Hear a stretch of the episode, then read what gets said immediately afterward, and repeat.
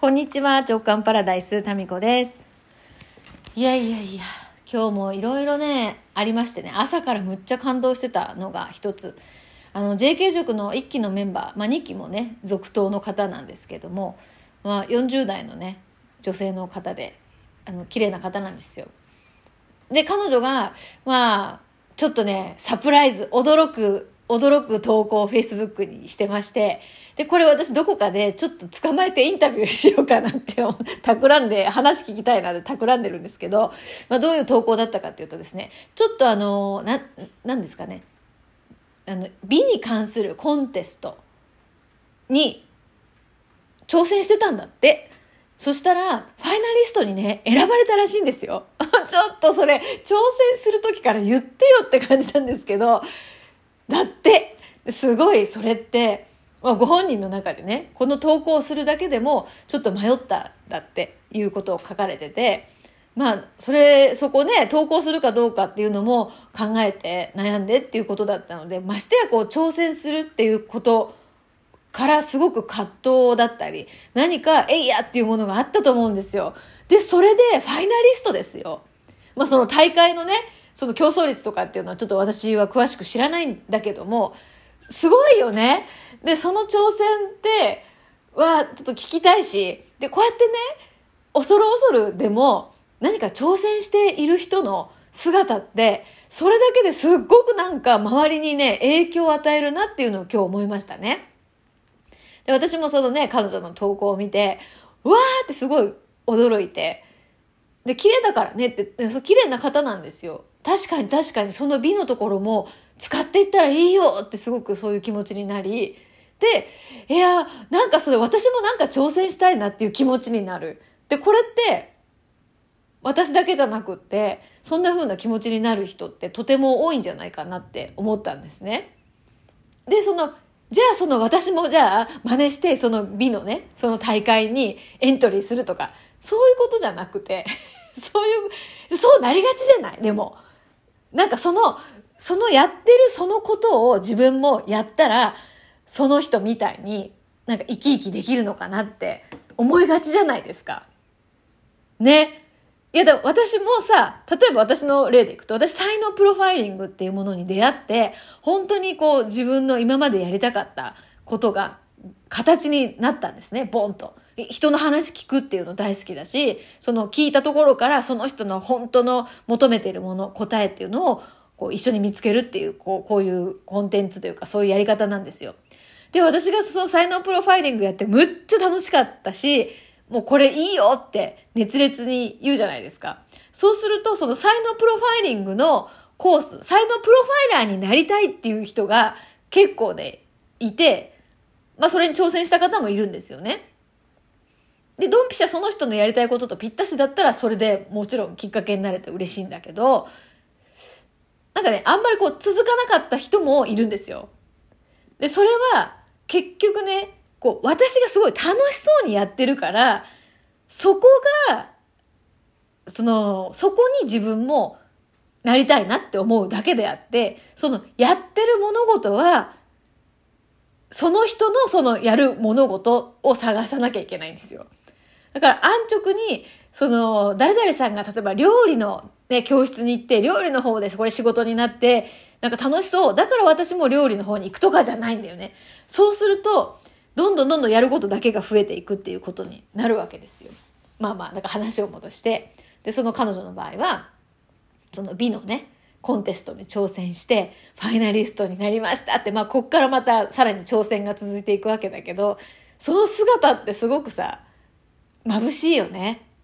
うん。でも彼女のね、プロファイリングもさせてもらったことがあるので、まあ多分才能のこのね、情熱の源とすごくリンクしてるから、あの、結果はどうであれ、きっとその方のプラスに、ものすごくプラスになっていくなっていうことをですね、また観察しております。この観察する人がたくさんいてね、毎日なんか勝手に一緒に感動したりしてるわけですよ。まあこれどうなるかすごい楽しみだし、捕まえて、どっかで、インスタライブがいいかな、どっかでお話聞きたいなと思ってます。で、こうなんか挑戦したくなるよね。この夏、あなたは何に挑戦しますか？何がいいかな？挑戦したいもの。まあ、現実的なところでいくと、私今 JK ノートっていうオリジナルノートを作ってる途中で、今サンプルの訂正したサンプル届き待ちなんですよ。結構時間かかるんだねって思いました。はい。で、それサンプル確認して発注して、うん、まあ、つく、皆さんにお渡しできる。これは、もう頑張ったもんな。だからもう形になりつつある。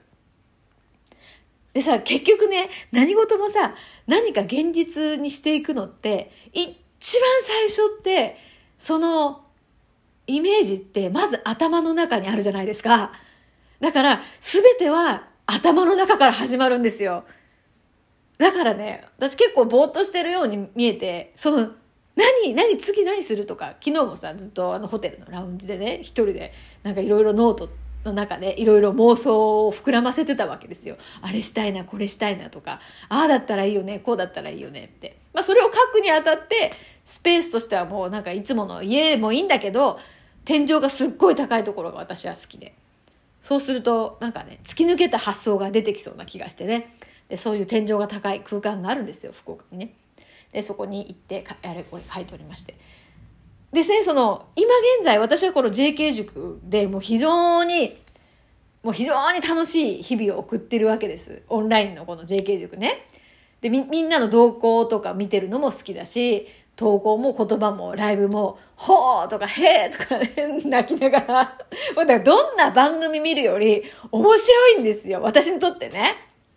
うん。で、それでもう大満足で、いや、ほんとやってよかったなって思うわけです。でも、これって、もう10年前の私からしたらね、こんな場所がしかもオンラインでできるとかは思ってもみなかったんですよね。だけど、どこかの段階でこんな風な場所があったらいいなとか思ったから今現実に目の前にあるわけですよ。でもこれ、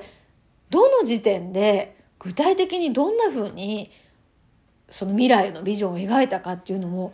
もう覚えてないぐらいなんですよね。だけどもこの JK 職に関して私どんな思いがこの今の現実につながってんのかなって考えて思い出してみたんですよね。そしたら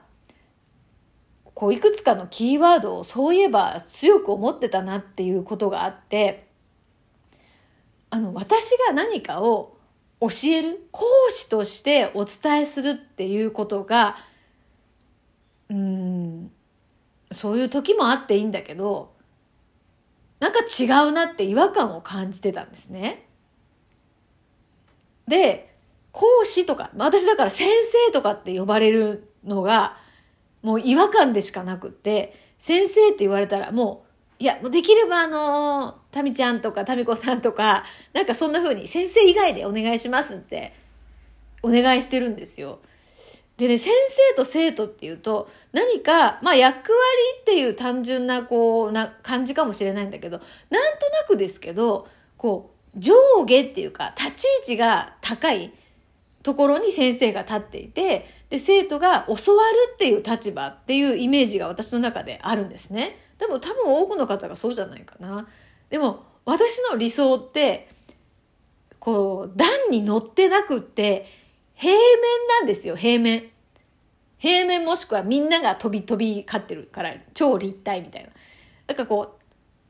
う、上下みたいな、それがなくて、こう、並列にみんながいるっていう中で、循環が生まれたらいいなって思ってたんですよ。それは確か言葉として書いてるんだよ。循環とか、なんか、才能開花パラダイス、マンダラとかですね、そういう断片的なキーワードなんですけど、あって。で、そういう、その、あとね、何が起こるかわからないとか、展開の意外性とか、そういうキーワードでノートに書いてたなっていうのを思い出しましたね。今それになってて、うん。で、な、おかつ、それぞれがものすごく、その価値があって、その人が体験してきたこととか、もともと生まれ持っている情熱とか、なんかその人が反応を示すポイントってありますよね。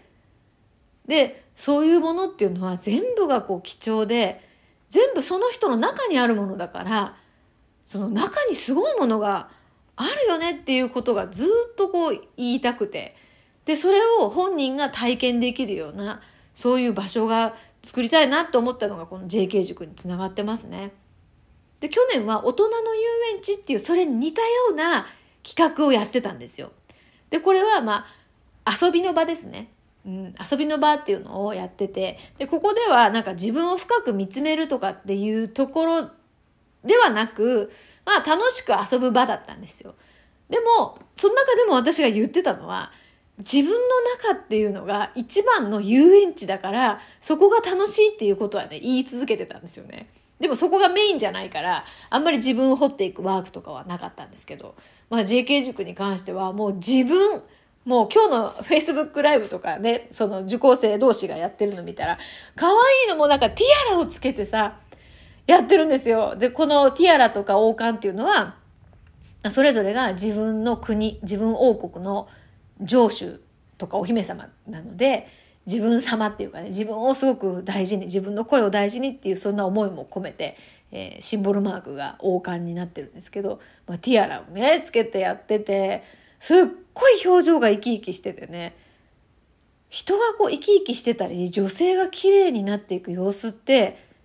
それ自体がすっごく周りを幸せにするんだなって。それはもう JK 塾に今ね入ってる人たちもそれを体感してると思うんだけど、だから自分も自分の良さっていうのをね、大事に。で、こう、できればこう美っていうところも意識していくっていうことは、もう世界平和につながってんですよ。いきなり最後話が大きく飛んだ。結局、自分を大事にするのは世界平和なんだ。ということで、今回はこの辺で